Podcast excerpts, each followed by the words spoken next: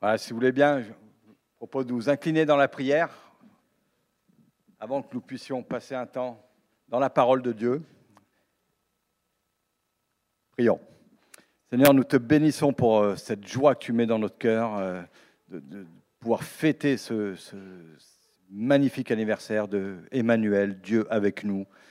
Merci pour ce cadeau que tu nous as fait d'envoyer ton propre Fils pour venir sur cette terre, pour venir mourir à cause de nos péchés. Merci aussi parce que tu l'as ressuscité d'entre les morts.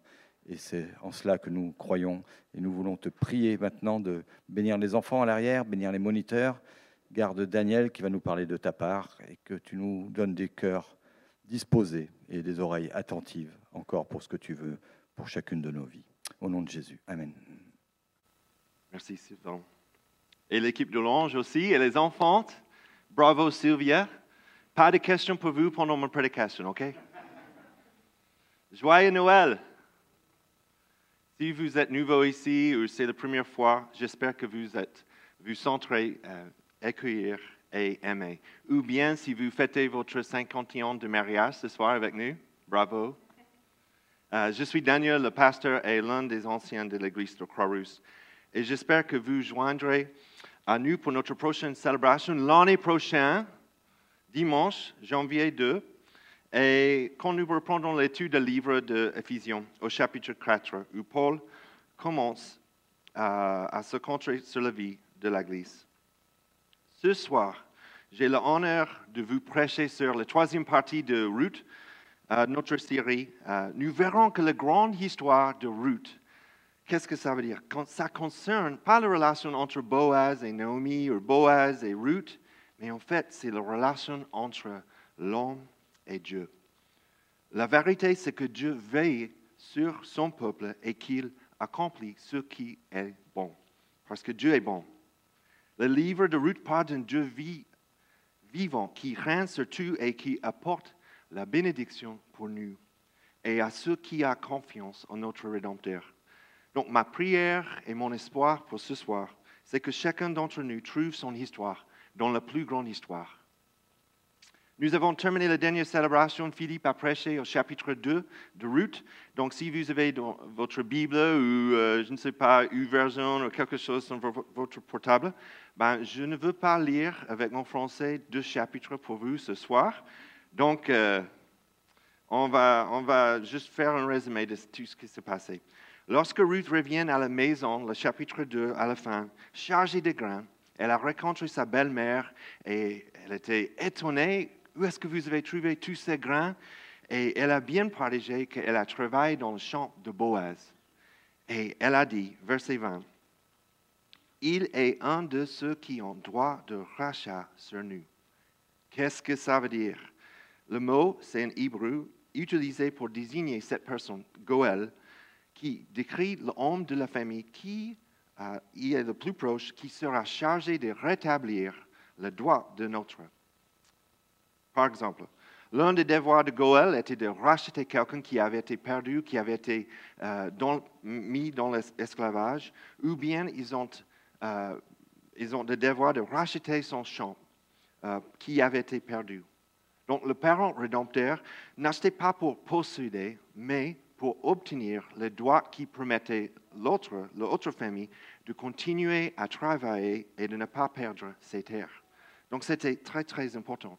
Mais dans le livre de Ruth, ce qu'on voit, c'est nous constatons également que le rôle du parent rédempteur, ce n'est pas que d'obtenir la terre, mais aussi, dans certains cas, d'épouser le veuve. Le premier enfant issu du mariage était alors reconnu comme l'enfant de Marie décédée. Donc il a pris son nom. Donc le nom pouvait ainsi perdurer. Vous voyez? Donc, maintenant, nous sommes dans le chapitre 3. Nous voyons donc rapidement que Naomi prend l'initiative dans l'intérêt de Ruth parce qu'elle veut assurer son bonheur pour le futur. Son mari, qu'est-ce qu'il va faire? Donc, euh, Naomi veut assurer cet futur avec euh, Ruth par un parent rédempteur. Elle ne se contente pas de passer la vie sur le canapé. On a acheté des canapés pour le local, donc on a des canapés, mais on ne veut pas laisser euh, toute notre vie sur le canapé, non? on, doit prendre des décisions, on doit prendre euh, des choses, des décisions audacieuses à la lumière du fait que Dieu est à l'œuvre. Donc, c'est ce que Naomi a fait. Mes amis, mes amis, lorsque nous commençons à reconnaître que Dieu est à l'œuvre autour de nous, on peut prendre plus de décisions, pas moins. Nous devrions être en mesure de rêver, de concevoir et de penser à notre avenir et à celui de ceux qui nous entourent. Pourquoi? Parce que Dieu est notre Rédempteur. Nous voyons également que Ruth était une femme humble ben, et capable d'apprendre tout ce que euh, Naomi a dit. Regarde verset 5 on voit au verset 5 que Ruth répondait à Naomi, quand Naomi a bien partagé, OK, c'est ce qu'on va faire. Elle a dit, je ferai tout ce que tu as dit. Wow. Alors, qu'est-ce qu'elle a fait? Ben, elle prend un bain, s'habille, met, du, je ne sais pas, du Chanel numéro 5, je ne suis pas sûr, et va à la rencontre de Boaz, qui a un peu trop profité de la récolte. C'est dans l'histoire. Verset 7, Boaz mangea à bout et son cœur était joyeux. OK? Ben, c'est à ce moment de l'histoire que vous pouvez être comme ma femme lors d'une semaine, euh, une semaine, une soirée télé en famille de la maison. Et c'est le moment de le film où l'homme et la femme, ils ont regardé ce fameux regard les uns vers les autres. Et euh, quand ma femme a commencé à me demander, ben, Daniel, est-ce que tu as les télécommandes? Non. Euh, ben, pourrais-tu chercher les télécommandes? Est-ce que tu as les télécommandes? Non, je n'ai pas de télécommande. Et à ce moment-là, les enfants tournaient la tête, riaient et disaient Oh, ils s'embrassent Je ne pense pas que ça soit le cas ici. Nous savons déjà que Boaz est un homme de caractère et nous savons que Ruth c'était une femme de caractère. Il y a également de bonnes raisons de croire que peut-être euh, ils étaient dans une grande pièce partagée où ils travaillaient toutes les journées et la nuit ils y dormaient. Ce que je trouve beau ici, c'est le verset 9, où elle lui demande, Étends le pan de ton manteau sur ta servante, car tu as droit de rachat. C'est une belle image de Ruth trouvant refuge en Boaz comme son Goël potentiel, comme son rédempteur. Étendre le pan de son manteau sur elle est une image que Ruth utilise pour lui demander de l'épouser. J'ai aussi trouvé intéressant que le parallèle entre la demande de Ruth ici, dans le chapitre 3, et ce que Boaz a dit à Ruth au chapitre 2, verset 12, que l'Éternel, c'est une bénédiction, que l'Éternel te rend ce que tu as fait et que ta récompense soit entière de la part de l'Éternel, le Dieu d'Israël, sous les ailes duquel tu es venu te réfugier. Les images ne peuvent pas se perdre ici. Vous voyez, Ruth trouve refuge non seulement par euh, Boaz comme Dieu par rédempteur, mais aussi dans son Dieu, dans son Dieu rédempteur. Ben, c'est mon commentaire, mais il a noté que Boaz n'était pas un jeune homme. Ailleurs, il appelle Ruth fille au verset 10. Donc c'est mon commentaire. De même, nous ne savons pas si elle était grande ou de petite taille, mais, regarde verset 7. Ruth vient alors tout doucement découvrir ses pieds et se coucha. Verset 8. Au milieu de la nuit, Boaz eut une frison. Il se pencha et vit un fin couché à ses pieds. Alors, je peux vous dire par expérience que tous les hommes grands comme moi ont appris à vivre avec les pieds forts, car ils dépassent de la couverture. Donc, mon commentaire, on va dire que c'est un homme de taille moyenne. Bien qu'il avait une jeune femme à ses pieds, qu'est-ce qu'il a fait? Il était un propriétaire riche foncier bien connu, mais il n'a pas essayé de profiter d'elle à ce moment-là. Il a réagi avec respect en la bénissant et en lui disant de ne pas avoir peur. Il lui a ensuite dit que quelqu'un est plus proche de, sa famille que lui pour devenir son rédempteur. Donc peut-être ce n'est pas lui au début. On était que la plupart des hommes dans cette situation auraient laissé de côté pour en profiter d'elle, n'est-ce pas? Mais il était honnête. Mais il dit, je m'occupe, ne vous inquiétez pas. Soit l'homme, son nom remplira, parce qu'on ne connaît pas le nom de l'autre rédempteur. Donc, soit l'homme sans nom remplira ses obligations, ou soit je me présenterai. Donc, rassurez-vous, je m'occupe. Votre famille est sauvée.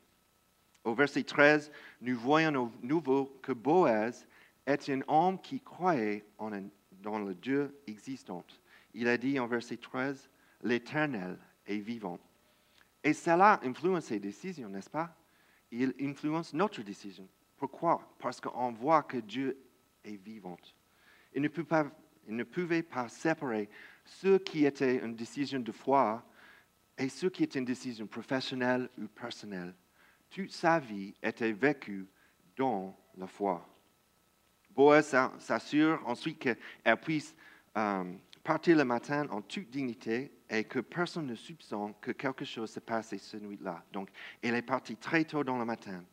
Il ne se contente pas de penser que à Ruth, mais en fait, il a donné beaucoup de blé pour être une bénédiction pour sa belle-mère aussi. Écoutez, madame et mademoiselle, ces hommes existent. Ces hommes existent, vraiment. Et de nouveau, nous voyons la foi de Naomi. On a déjà vu euh, sur chapitre 1, chapitre 2, et maintenant ch- chapitre 3, la foi de Naomi. Ma fille, reste tranquille jusqu'à ce que tu saches comment finir à l'affaire, car cet homme ne se donnera pas de repos avant de l'avoir réglé aujourd'hui. On continue dans le chapitre 4 de Ruth. Vous voyez Boaz tenir sa parole. Et ça, c'est important dans cette histoire parce qu'il était fidèle avec sa parole et c'est important ici pour nous. nous on voudrait être des hommes d'être, euh, nous voudrions être des hommes fidèles à notre parole pour ceux que nous dirigeons et ceux qui nous entourent. Boaz se rend à la porte, ça veut dire juste devant la ville, comme peut-être place de la Croix-Rouge ou peut-être la Tarot, où tout le monde était là à ce moment-là.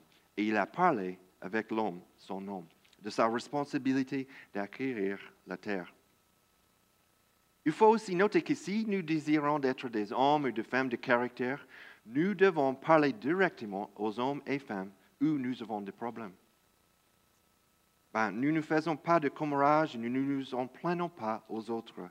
Nous allons d'abord les voir, puis nous amenons un autre couple de témoins si nécessaire. Et c'est ce que Boaz a fait. Nous voyons cependant dans les versets 4 et 5 de chapitre 4 que lorsque Boaz demande si le type, son homme, va acquérir la terre, l'homme dit bien sûr. C'est c'est une décision facile.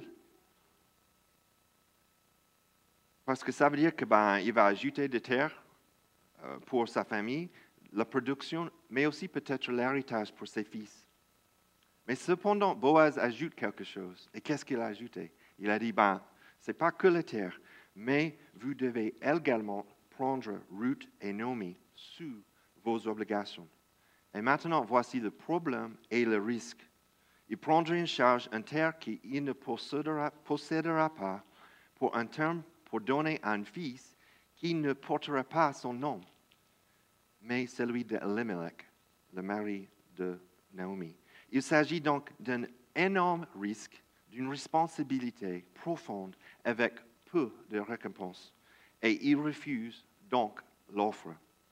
Et ça, c'est pourquoi Boaz a dit, ben, avec tous ces témoins, déclare au verset 9 et 10 qu'il acceptera le droit de subvenir aux besoins de Naomi et prendre Ruth comme épouse, garantissant ainsi le nom d'Elimelech et Maclon. Qu'est-ce que s'est passé après? Les témoins répondent par la bénédiction, bénédiction pour la famille. Et ils sont souvenus de, ils sont de femmes célèbres comme Naomi et Ruth, mais aussi Rachel, Léa et Tamar. Ainsi, l'histoire et le livre de Ruth se terminent par un mariage et un bébé. Et la bénédiction abonde encore plus en plus pour Boaz, Ruth et Naomi, car leurs vies sont transformées. Voyez encore le changement de Naomi, le cœur de Naomi, au verset 14. Les femmes ont dit à Naomi, Béni soit l'Éternel qui ne t'a pas laissé manquer aujourd'hui d'une personne ayant le droit de rachat, que son nom soit célébré en Israël. Même en verset 17, les citadins ont dit, Un fils est né à Naomi, et elles l'appelèrent Obed. Ce fut le père d'Isaïe, père de David. Et c'est la fin de l'histoire de Ruth. Mais en fait, Dieu continue à travailler. Plus de 1200 ans plus tard, nous retrouvons dans la même ville, dans la même ville, Bethléem, la vie de pain. Dans le champ, peut-être, le même champ, attendant une nouvelle récolte pour voir pas Boaz, mais qui Dieu faire ce qu'il a dit, Dieu faire ce qu'il a dit qu'il ferait en amenant le Messie, tant entendu le pain de vie. Dans Luc 2, il y avait dans la même région des bergers qui passaient la nuit dans le champ pour y garder le troupeau. Un ange du Seigneur leur apparut, et la gloire du Seigneur resplendit autour d'eux. Ils furent saisis d'une grande frayeur. Mais l'ange leur dit, N'ayez pas peur, car je vous annonce une bonne nouvelle, qui sera une source de grande joie pour tout le peuple, aujourd'hui dans la vie de David. Vous est né un sauveur qui est le Messie, le Seigneur. Qui était ce Messie? Et d'où venait-il Dans l'évangile de Matthieu 1, nous trouvons la généalogie de Jésus. Je vais lire quelques versets. Voici la généalogie de Jésus-Christ, fils de David, fils d'Abraham. Abraham eut pour fils Isaac. Isaac eut Jacob. Jacob eut Judas et ses frères. Judas eut Péré et de Zerach de Tamar. Péré et eut Etstram. Etstram eut Aram.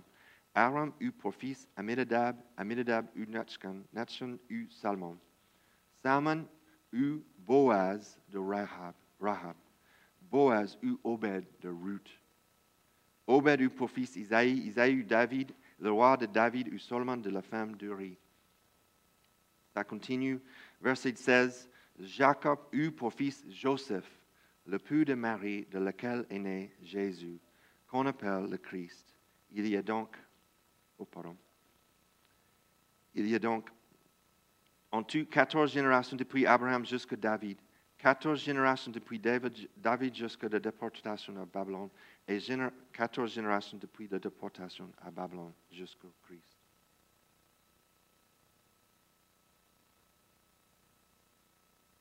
Le message de Noël pour nous aujourd'hui, c'est Dieu trace son chemin. C'est notre Dieu rédempteur. Retracez la ligne de Jésus et vous verrez que Dieu ne l'utilise pas seulement une pauvre veuve moabite comme Naomi, ou, pardon, comme Ruth, mais Tamar, la séductrice, Rahab, la prostituée, Bathsheba, la victime exploitée de convoitise de David. Notre Dieu rédempteur est plus grand, est plus grand que notre histoire familiale. Il est plus grand que nos péchés passés, présents ou dans le futur. Même il peut racheter notre amertume et les conséquences de nos péchés à cause de, à cause de quelqu'un d'autre pour sa gloire. Il se, il se, sert même de nous pour le rejoindre dans son œuvre de rédemption, même pendant les saisons les plus difficiles de notre vie, comme le deuil, le chagrin, la famine, comme en route, ou même le Covid.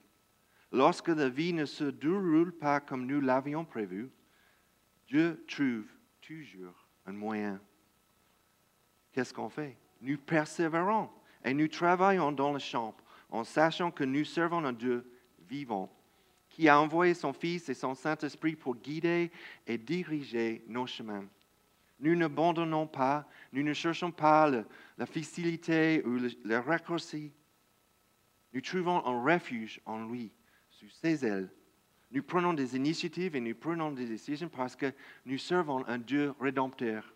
Nous restons humbles comme Ruth et nous bénissons les autres comme Boaz parce que nous avons été si richement bénis.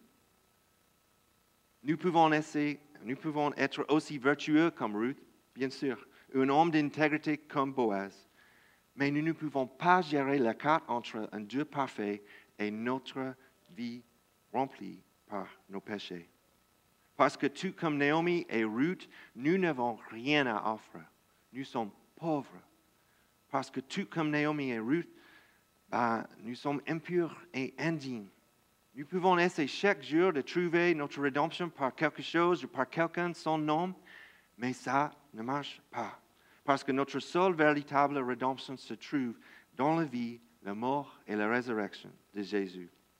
Tout comme Boaz a racheté la terre pour racheter Naomi et Ruth, Jésus est le meilleur Boaz.